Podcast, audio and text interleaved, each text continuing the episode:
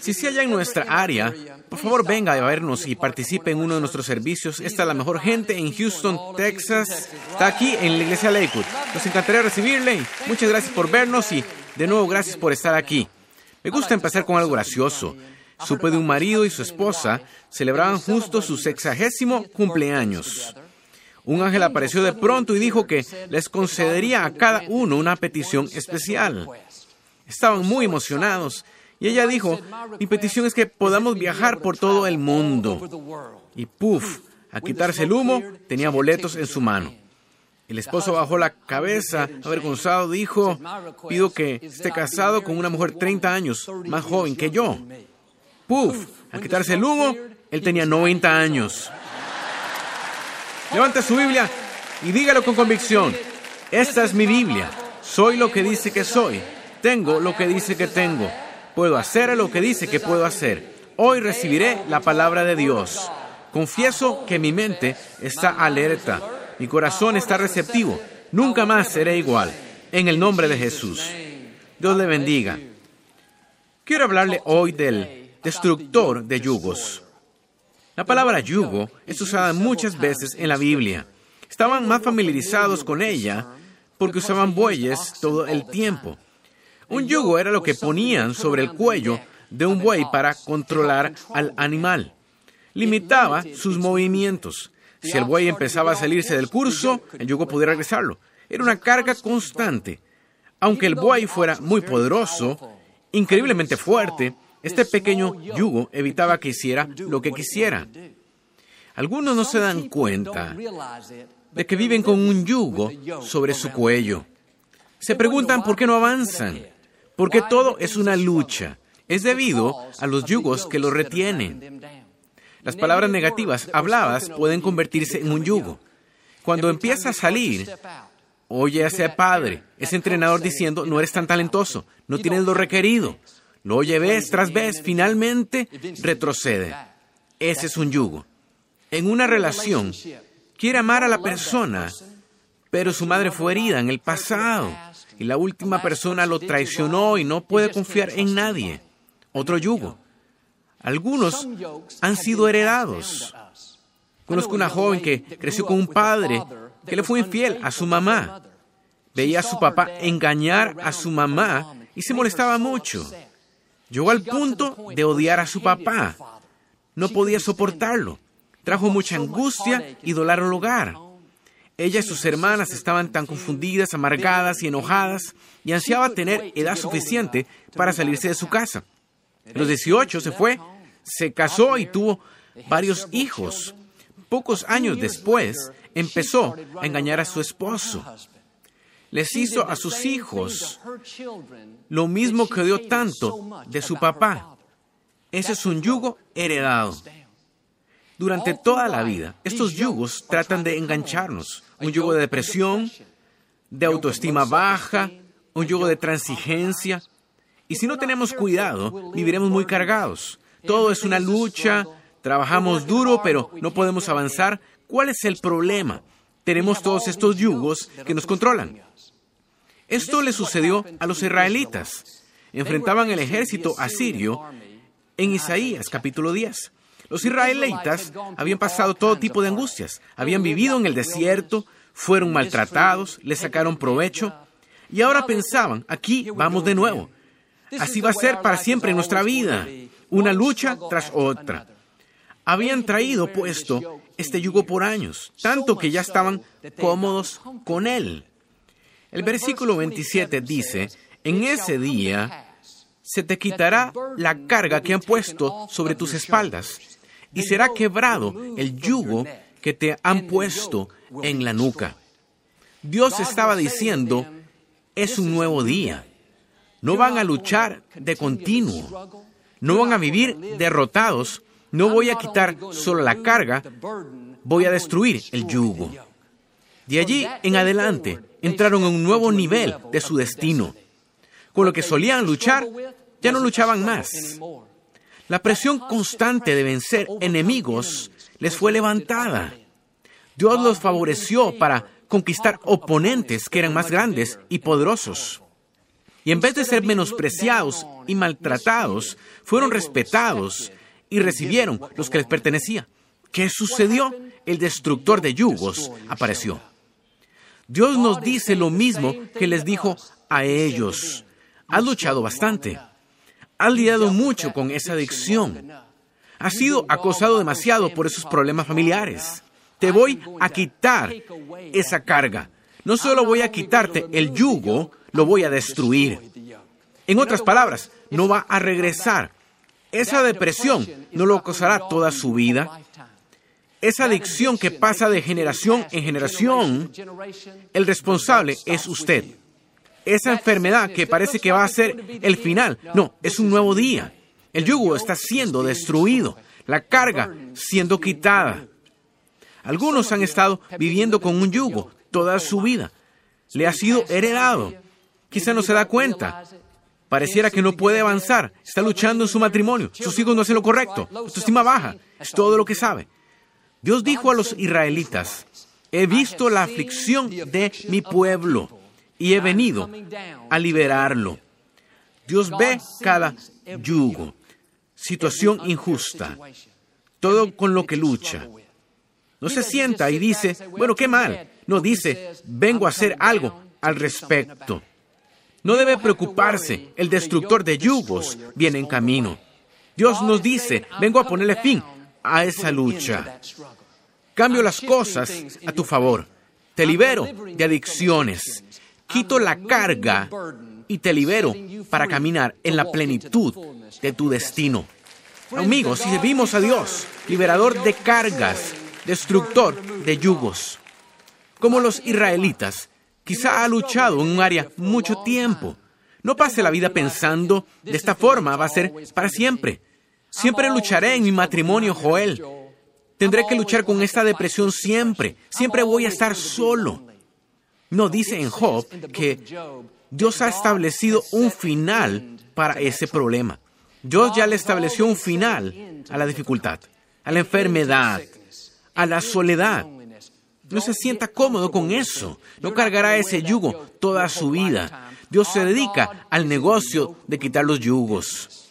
Ahora le pregunto, ¿qué lograría sin ese yugo que lo compromete y retiene? ¿En qué se convertiría sin el yugo de pensamiento limitado? ¿He alcanzado mis límites? ¿No consigo buenas oportunidades? ¿A dónde iría su familia sin el yugo de adicción malos hábitos que siguen heredándose, hágase el favor de liberarse. No tiene tiempo para dejar que ese yugo lo agobie otro año. Su destino es muy grande, su tarea demasiado importante. Usted debe poner el alto y decir, este es un nuevo día y cada yugo que me está reteniendo es destruido. Ese yugo de enfermedad que se sigue heredando es destruido. Solo porque mi mamá y abuelita la tuvieron, no implica que yo la tenga. Conozco el secreto, el destructor de yugos ha llegado. Ese yugo de deuda y lucha es destruido. Soy la cabeza y no la cola. Prestaré y no pediré prestado. Me quito ese yugo del cuello y voy a vivir libertad. Hubo una mujer en la Biblia llamada Raab. Era una cananea los cananeos descendían de Cam, hijo de Noé. Cam fue quien, al ver a su padre Noé ebrio y desnudo, en vez de cubrirlo y quitarle importancia, fue a contarle a todos y complicó todo. Y cuando Noé supo, maldijo a Cam y a todos sus descendientes. Años después, Raab era una prostituta que vivía en Jericó. Su familia estaba bajo la maldición como descendiente de Cam. Y ella pudo pensar, qué suerte, me ha sido heredada. Siempre lucharé, siempre malas elecciones. No, hizo algo para romper la maldición. Se quitó ese yugo del cuello. Un día, Josué y los israelitas iban a atacar la ciudad de Jericó. Josué envió dos hombres a espiar la tierra. Alguien supo quiénes eran y avisó a las autoridades. Cuando iban a ser capturados, Raab recogió a los espías y los escondió en su casa. Dijeron, como nos ayudaste, cuando vengamos a atacar la ciudad, te perdonaremos a ti y a tu familia. Y aunque Raab había tenido todo ese equipo negativo, aunque vivía una vida inmoral, tomó la decisión de honrar a Dios. Esa sola elección cambió el curso de su linaje. Ese día, Dios quitó el yugo que le había refrenado. Ese día, Dios rompió la maldición que estuvo en su familia por generaciones. Y Dios es tan bueno. Raab se casó con un hombre judío. Tuvieron un hijo llamado Boz. Y Boz tuvo un hijo llamado Obed. Y Obed tuvo un hijo llamado Isaí. Isaí tuvo un hijo llamado David.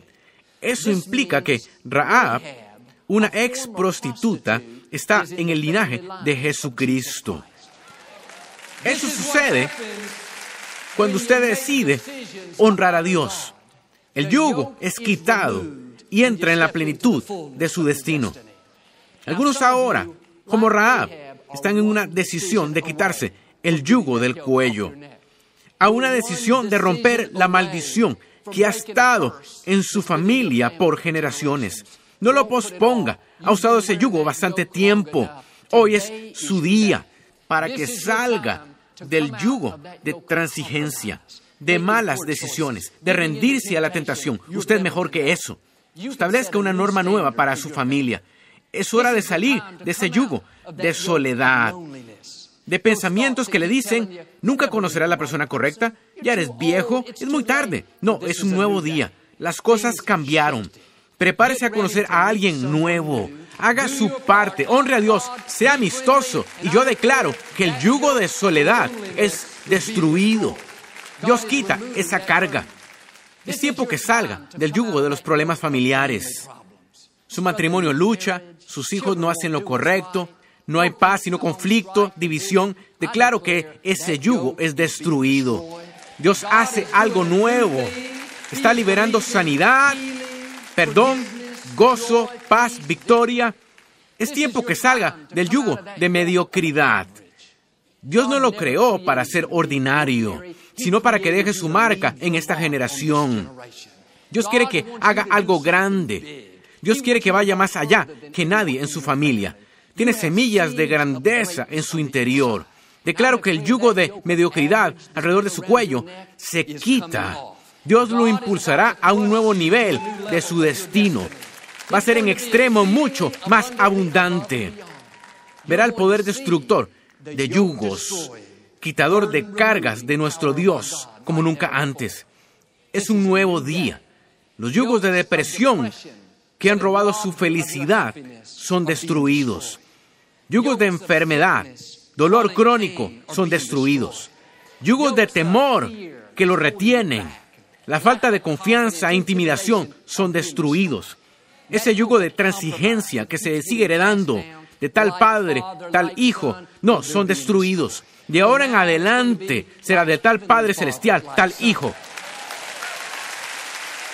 Si recibe esto en su espíritu, y no se disuade de ello, encenderá su fe y se volverá una realidad.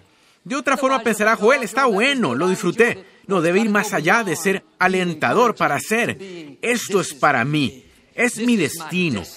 Algo nuevo están haciendo, se me quitan yugos, se rompen cadenas, entro en la plenitud de mi destino.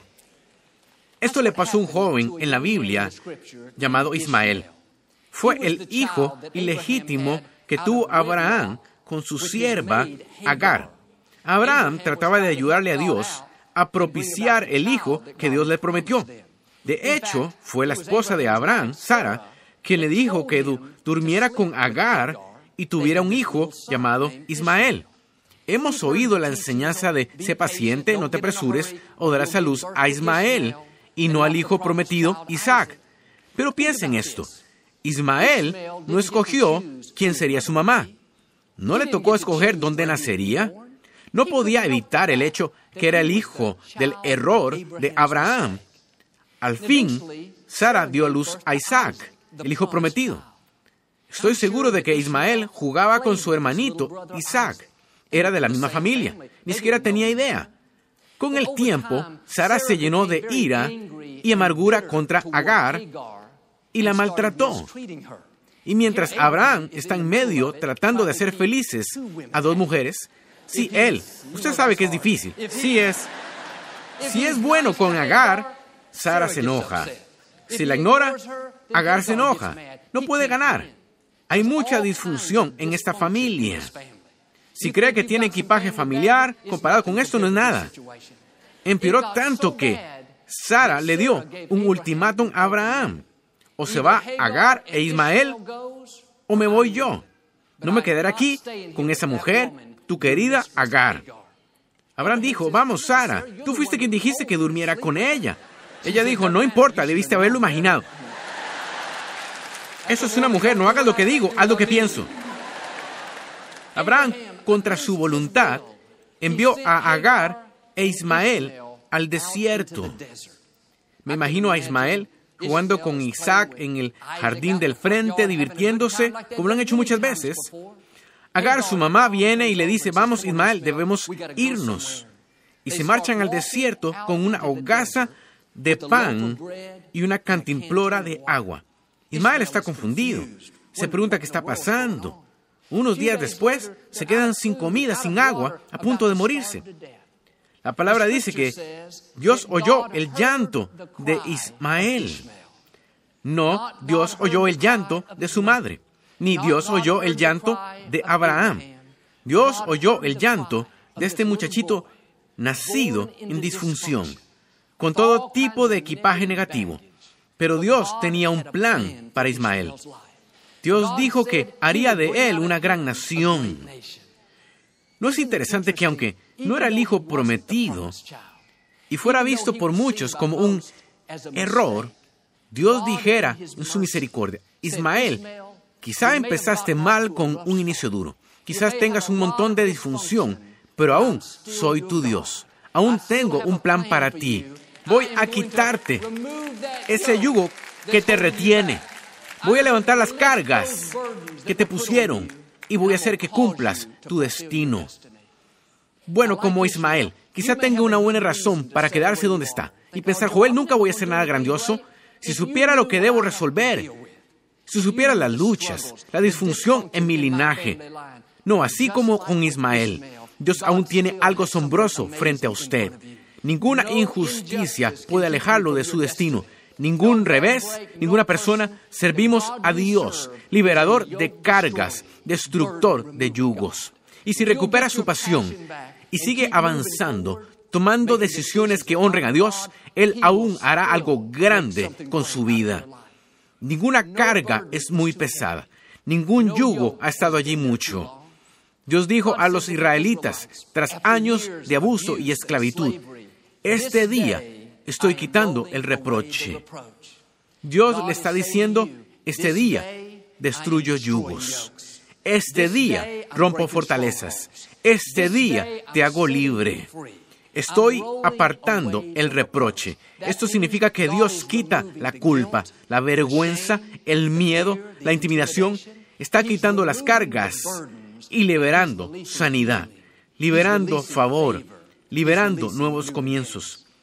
En Génesis capítulo 34 está la historia de un joven llamado Leví. Era uno de los hijos de Jacob. Un día su hermana fue al poblado de Siquem. Fue atacada y abusada por estos hombres. Leví y su hermano Simeón se enteraron y decidieron tomar el asunto en sus manos. Su padre, Jacob, quería manejarlo con más diplomacia, pero estos chicos estaban enardecidos y furiosos. Y Leví fue al pueblo de Siquem y engañó a la gente. Dijo que había llegado en paz y que quería ignorar el asunto, pero que debían hacer un pacto con Jehová. Significaba que todos los hombres debían circuncidarse. Los hombres de Siquem accedieron. Mientras se recuperaban de su circuncisión, Leví y Simeón fueron y aniquilaron todo el pueblo. Mataron a todos en venganza por lo que dos hombres le hicieron a su hermana. Su padre Jacob estaba enojado con ellos, casi inician una guerra. Al final de su vida, Jacob estaba en su lecho de muerte y llama a todos sus hijos. Normalmente era cuando les daba la bendición. era en extremo importante, especialmente en esos días. Y Jacob miró a Leví y dijo, no voy a bendecirte. Eres terco, impulsivo, iracundo, violento y engañaste a esa gente. Eres solo un engañador. En vez de bendecir el futuro de Leví, maldijo su futuro. Años después, Moisés está en la cima del monte Sinaí. Dios le había dado los diez mandamientos. Baja de la montaña y los israelitas adoran un becerro de oro. Con una gran fiesta, celebran, danzan. Moisés dijo a su hermano Aarón, ¿qué es lo que están haciendo? Aarón dijo, Moisés, nos aburrimos esperándote, aventamos un poco de oro al fuego y salió este becerro de oro. Algo se levantó en Moisés, sacó su espada, la levantó en alto y gritó, ¿quién está de parte del Señor? Y de toda la gente, miles de ellos, dice la Biblia que los hijos de Leví levantaron sus manos, los menos probables. Su padre cometió errores, su abuelo maldijo su futuro. Tenían todo este equipaje y disfunción. Así se levantaron, de hecho, y dijeron, es un nuevo día. Estamos quitando ese yugo de nuestro cuello. Rompemos esta maldición. Estamos del lado del Señor. Y debido a esa decisión, Dios estaba complacido con ellos. De allí en adelante, todos los sacerdotes vendrían de la tribu de Leví fueron maldecidos por su abuelo en el libro de Génesis. Y unos libros adelante, en Levítico, son las personas más bendecidas y honradas. ¿Qué estoy diciendo? Lo que ha heredado no debe apartarlo de su destino.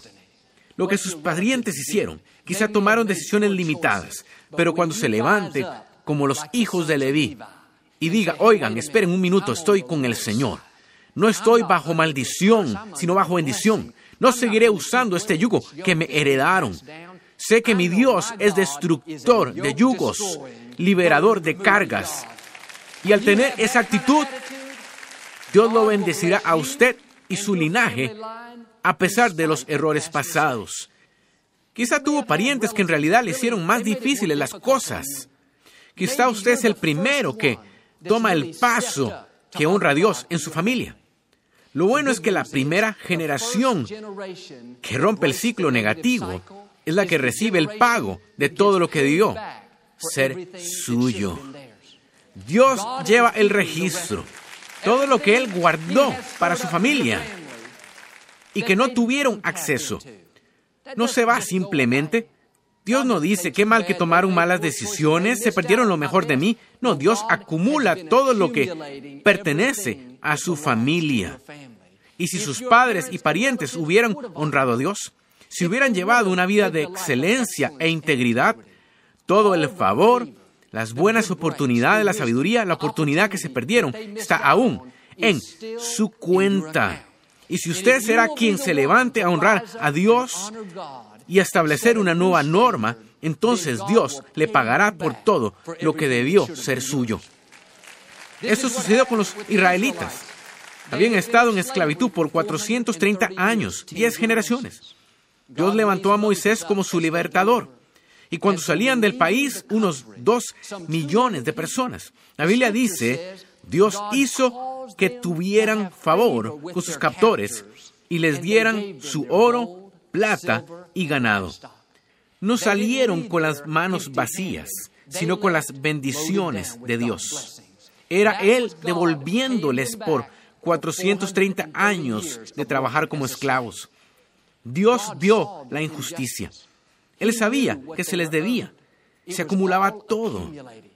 Y cuando esta generación se levantó y dijo, estamos de parte del Señor, no vamos a quedarnos en la mediocridad, nos dirigimos a la tierra prometida.